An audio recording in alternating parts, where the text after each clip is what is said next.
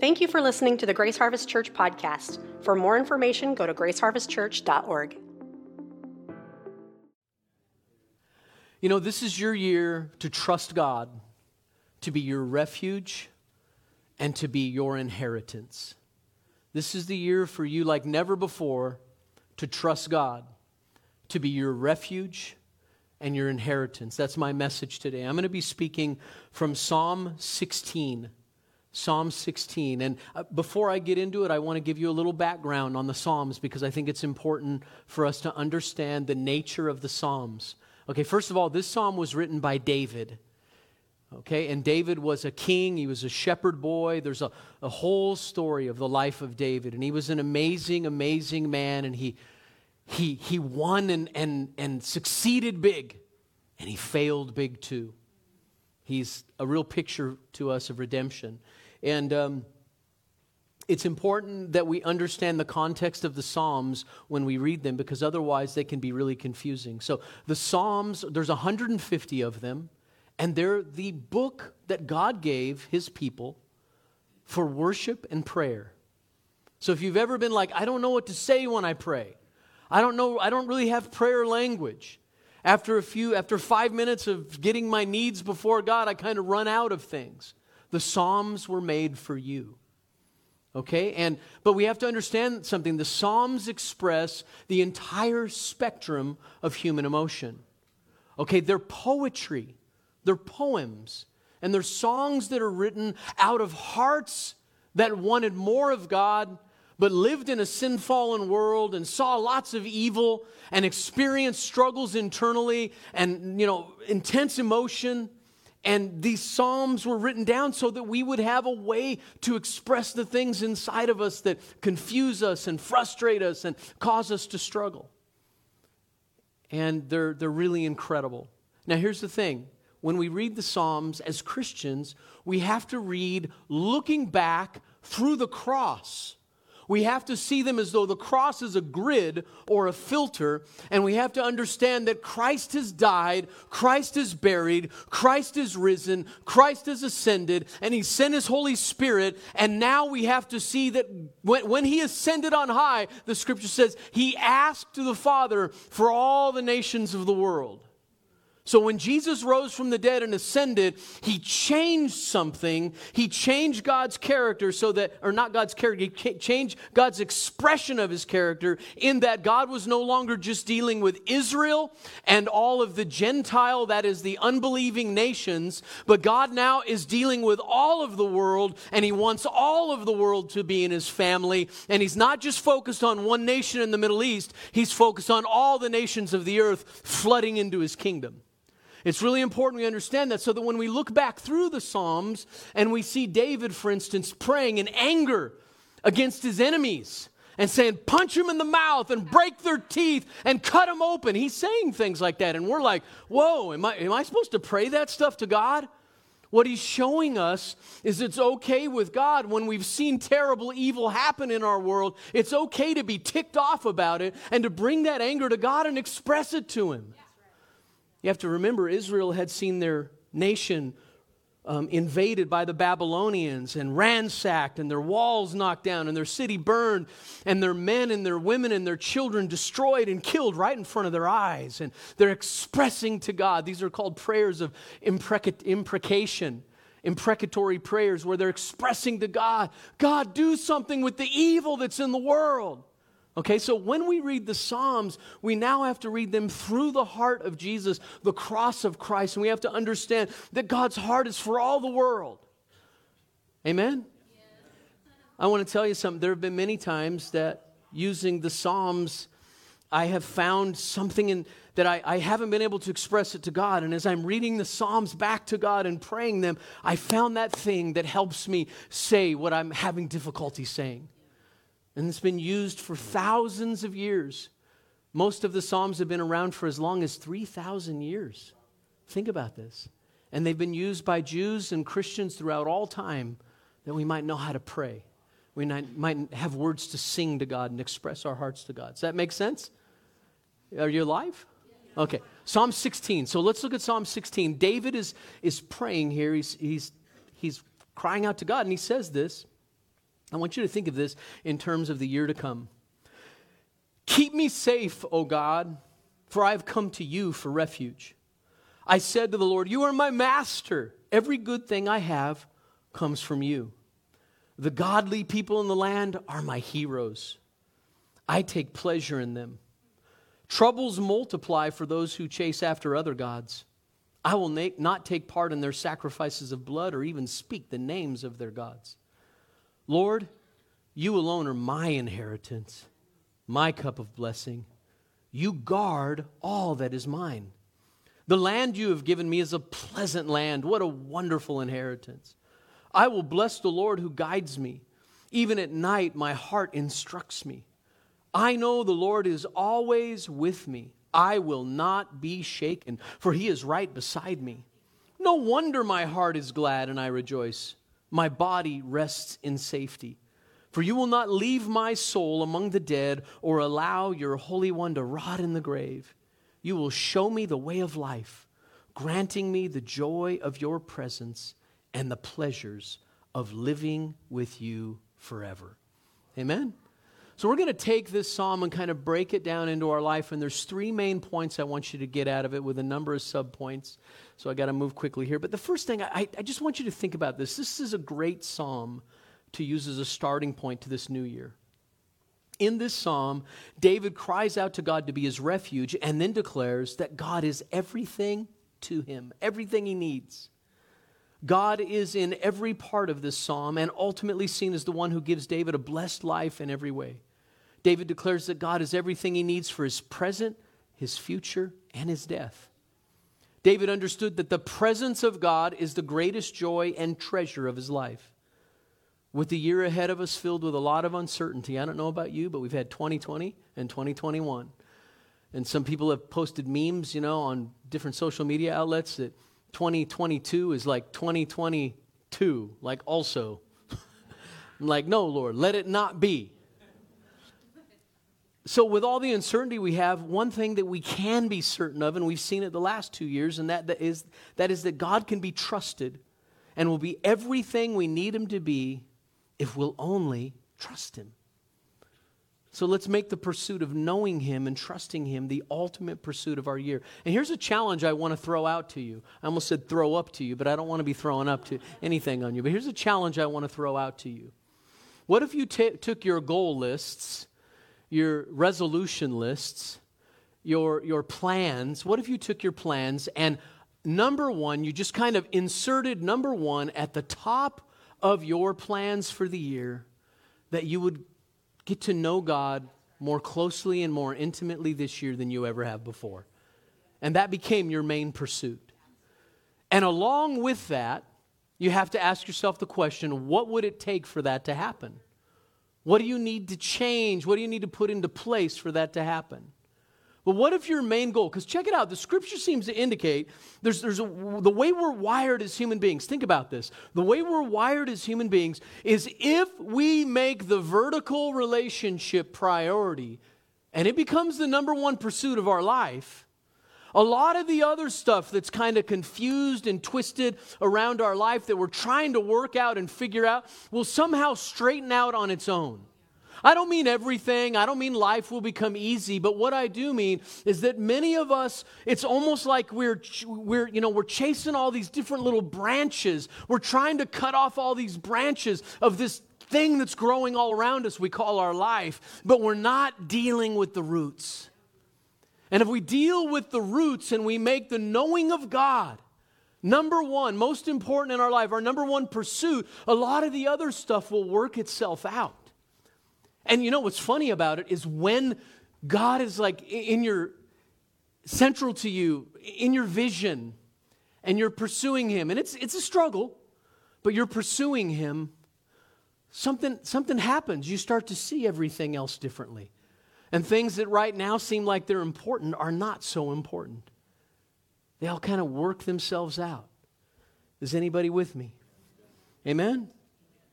So, the first point I want you to see from, from this is that we can trust God as our refuge and the giver of good things. Look at what David says. He says, You can trust God to be your refuge and the good for you in this coming year. Keep me safe, O God, for I have come to you for refuge. I said to the Lord, You're my master. Every good thing I have comes from you. There's no one better to trust with your life than God. Let me tell you, if you've been trying to do life on your own, you've probably made a mess.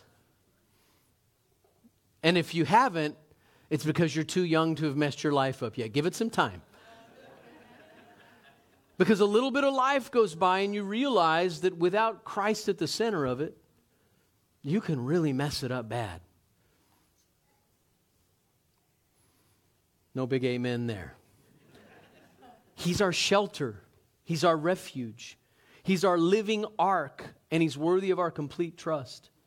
In your times of fear or uncertainty, you can go to Him. You can make Him your refuge. I want you to think about the idea of God as your refuge because we don't know what the future holds, both as individuals and as a nation. We don't know what's coming down the road. Unless the Lord has given you some kind of prophetic insight, you can't see what's over the horizon. But it really doesn't matter ultimately because what really matters ultimately is that God is trustworthy and He is He's a safety and He's a bulwark and nothing can break down His walls and nothing can get through and touch us unless He allows it to. It's if we make Him our refuge and not our 401k and not our future plans and not just our own hopes and dreams, if we make Him our refuge, we'll ultimately be safe in His will.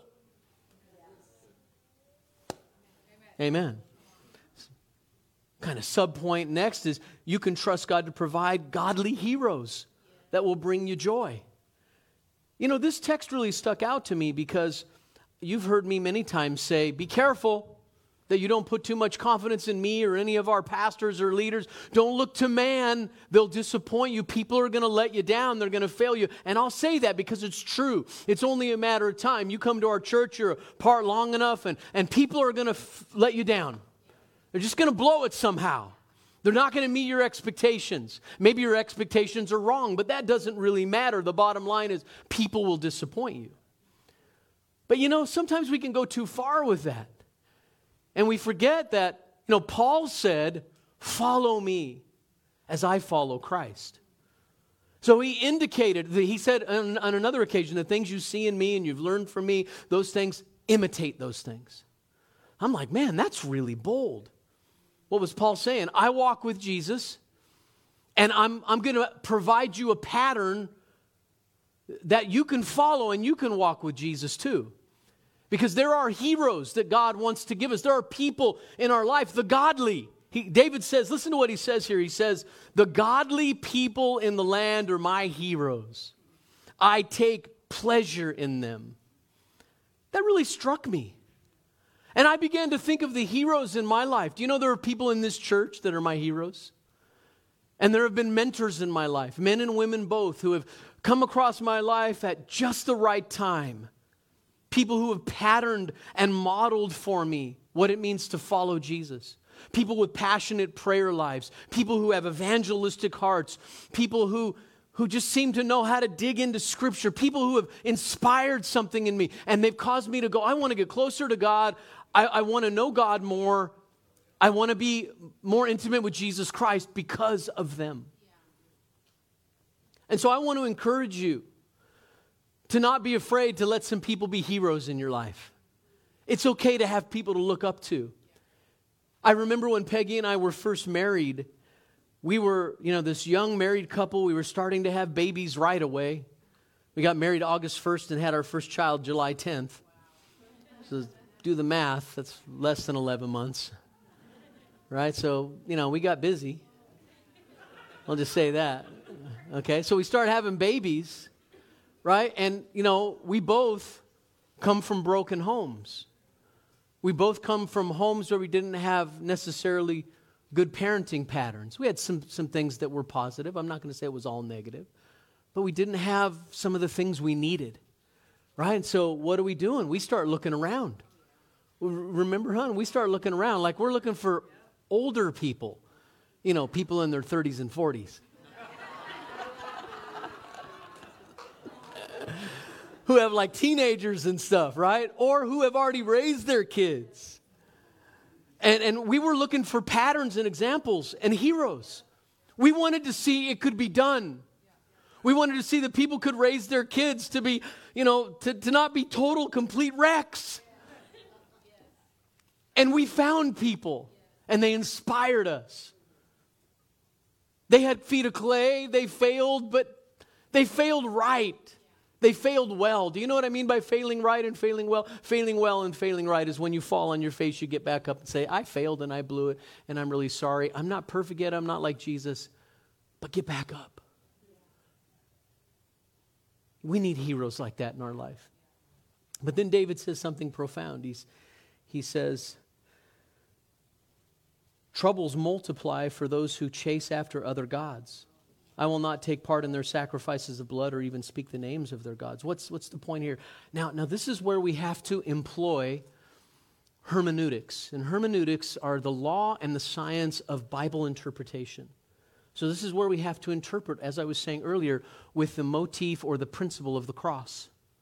So, David's saying, I won't even take their names on my lips. So, so you got to understand, David came up in a world where Jews were God's people and all the Gentile nations of the world that were surrounding the Jews and wanted to destroy them needed to be wiped out. That's the way they looked at the world. We look at the world knowing that that is not the case. We look at the world looking through the cross, knowing that Jesus, when he ascended on high and gave the Holy Spirit, he told his disciples, Go into all the world and make disciples of all the ethnos, all the nations. I want the world. I love all people. I want all people in my family, right? And so when David says this, this is where we need to trust God to show us the true state of those who need Jesus. Troubles multiply for those who chase after other gods. I will not take part in their sacrifices of blood or even speak the name of their gods. See, we're to look back through the cross and recognize that without Christ, all people are desperate. We're in desperate need of his saving love and grace. As Christians, we can't be influenced by foreign gods or idolatry, but we must do all we can to see people reconciled to God through Jesus Christ. And by the way, if you think that idols and foreign gods are little things that sit on a stand that you bow down to, you don't understand the true nature of idolatry. John Calvin said this, it's very profound. He said, The human heart is a manufacturing plant for idols we can come up with gods and idols like crazy. And I, I, remember hearing one time about a guy who was at a Bible college here in the States years ago, and he came over to this Bible college. He was from Africa, and, uh, and they were asking him one day, you know, like, what's, what's it, someplace in Africa, what, what's it like, uh, like in some of the villages? Are, are they like worshiping and bowing down to, I mean, it must be terrible coming from a place with all this idol worship. And he said, oh, I've never been anywhere in my life that has more idols and false gods than America. And it's true, all you have to do is look around. This is a land filled with idolatry the worship of money, the worship of sex, the worship of power, the worship of all kinds of stuff. We are idolatrous people. May we be liberated and embrace Jesus. And may we help others embrace Jesus. Amen? Okay. I love this quote by Danny Morris. He says, Spiritual health is being able to walk in God's presence and enjoy Him for ourselves, yet still feel the world's hurts. Number two, trust God as your inheritance and your provider. Trust the Lord to be your inheritance and your cup of blessing. He guards everything that's yours. Verse 5 O Lord, you alone are my inheritance, my cup of blessing. Listen, whatever cards you may have been dealt in your life or whatever lot you've been given, can be altered if you make the Lord your inheritance and your cup of blessing. Did you know in the Old Testament there were 12 tribes of Israel? And these 12 tribes came to a new land that God gave them called the Promised Land. And based upon the size of the tribe, they, they cast lots and they broke up the land, and the larger tribes got bigger portions of land. But there was one of the tribes, the tribe of Levi, that was over the house of God, the tabernacle, the worship, the priesthood. They didn't get any land. They didn't get an allotment of land. Well, they did. In each of the tribes, they got an area where their families could live and they could farm some of the land, but it was much smaller. You know what the scripture says their inheritance was? The Lord. God said to them, I will be your inheritance. Now you might go, wow, it sounds like the Levites were gypped. sounds like they got a bad end of the deal. I'm telling you, they got the best deal of all. Because the earth is the Lord's and the fullness thereof. If God owns it all and you're part of that tribe, you own it with Him. You get it with Him, right? All creation. Here's the point the point is simply that God as our inheritance is the greatest thing that could ever happen to us. Yeah. To know Him.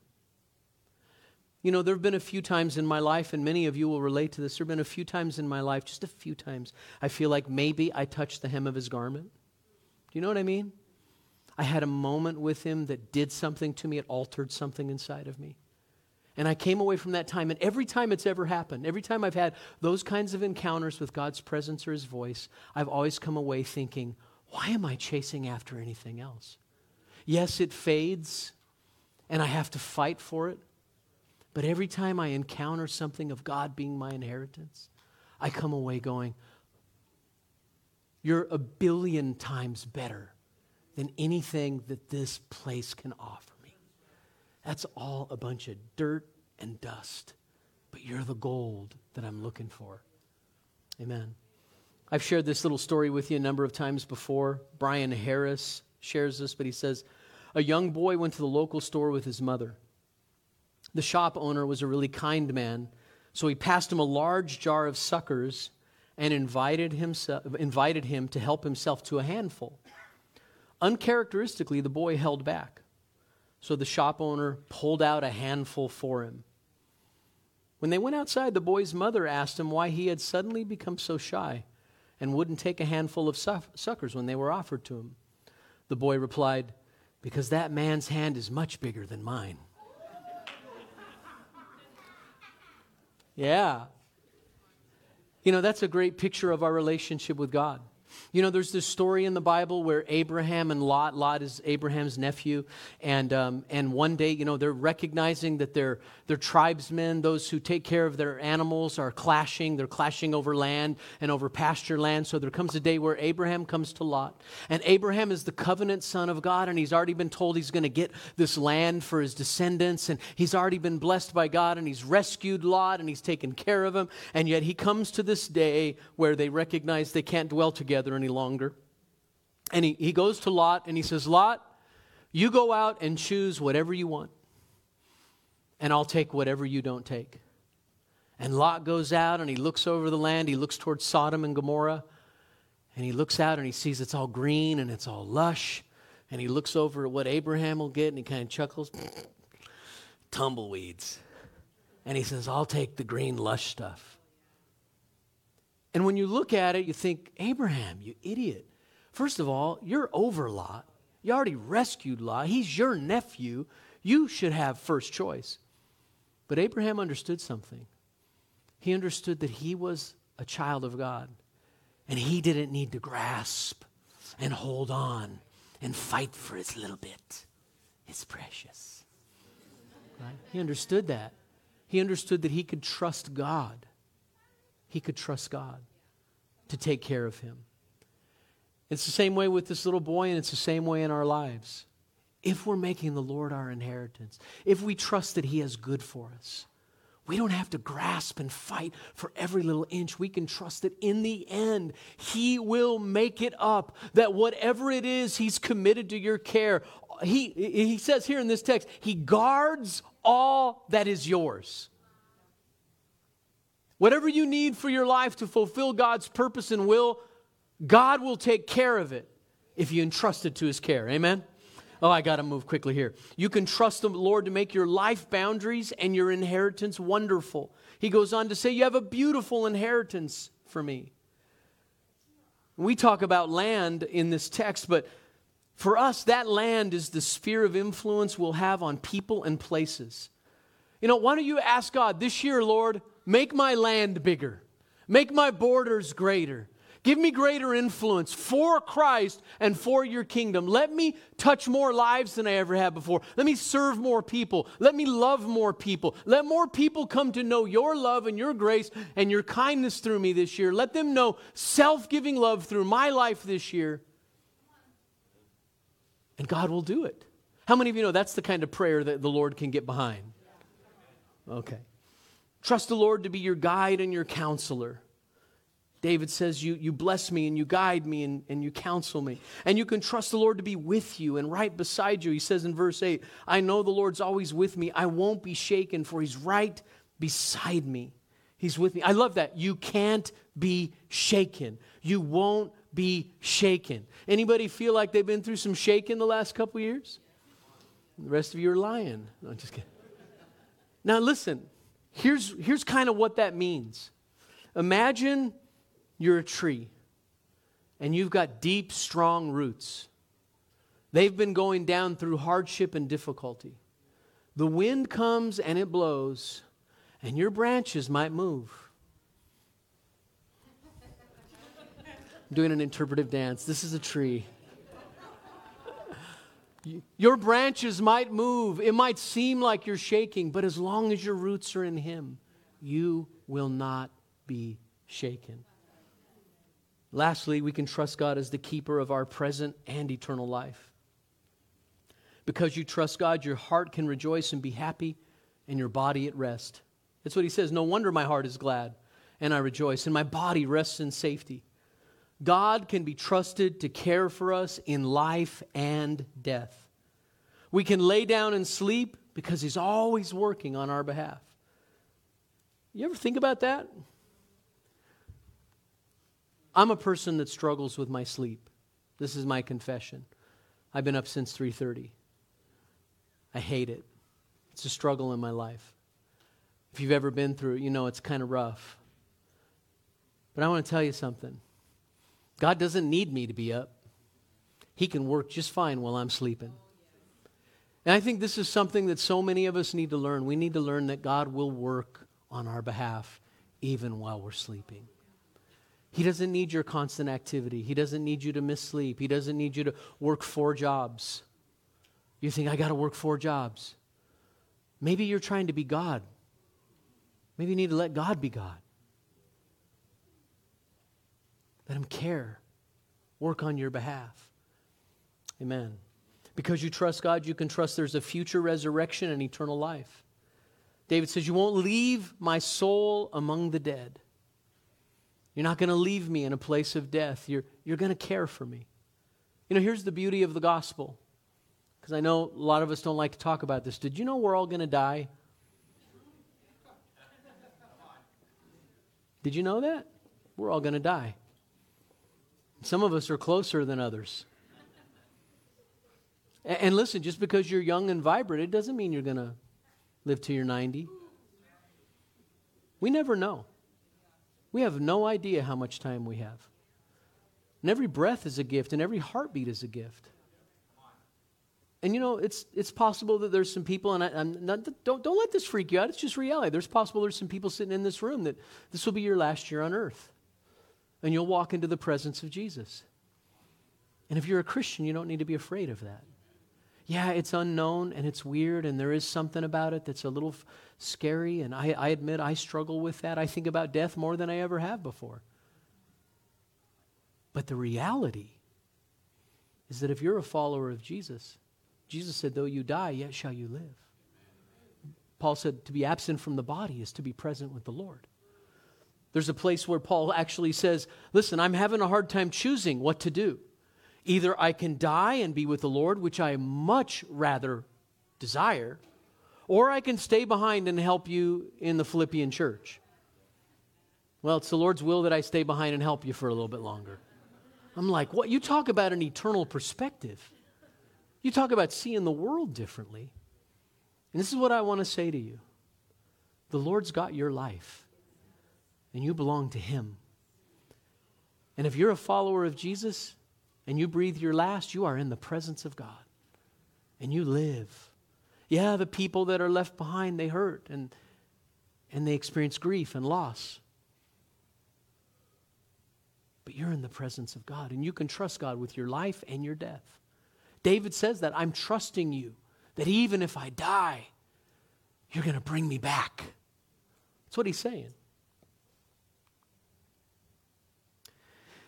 And wrapping it up because you trust God, you can know the joy of His presence and the pleasures of living with Him forever. There is nothing like the presence of God. Noah gets up here a lot of weeks in the transition time and says, Don't you just love the presence of God? I hope we're hearing it. He's pointing something out to us. There's someone among us every time we gather. Doesn't matter if you get a goosebump or not. He's here. And his presence is the greatest joy in life. We've already touched on this. He's our inheritance, he's our joy. Can you imagine what God could do with a church that was just after his presence like nothing else? We want you to be here in a way that can't be denied when we gather.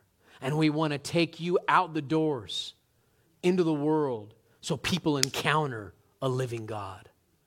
How many of you want that? Amen.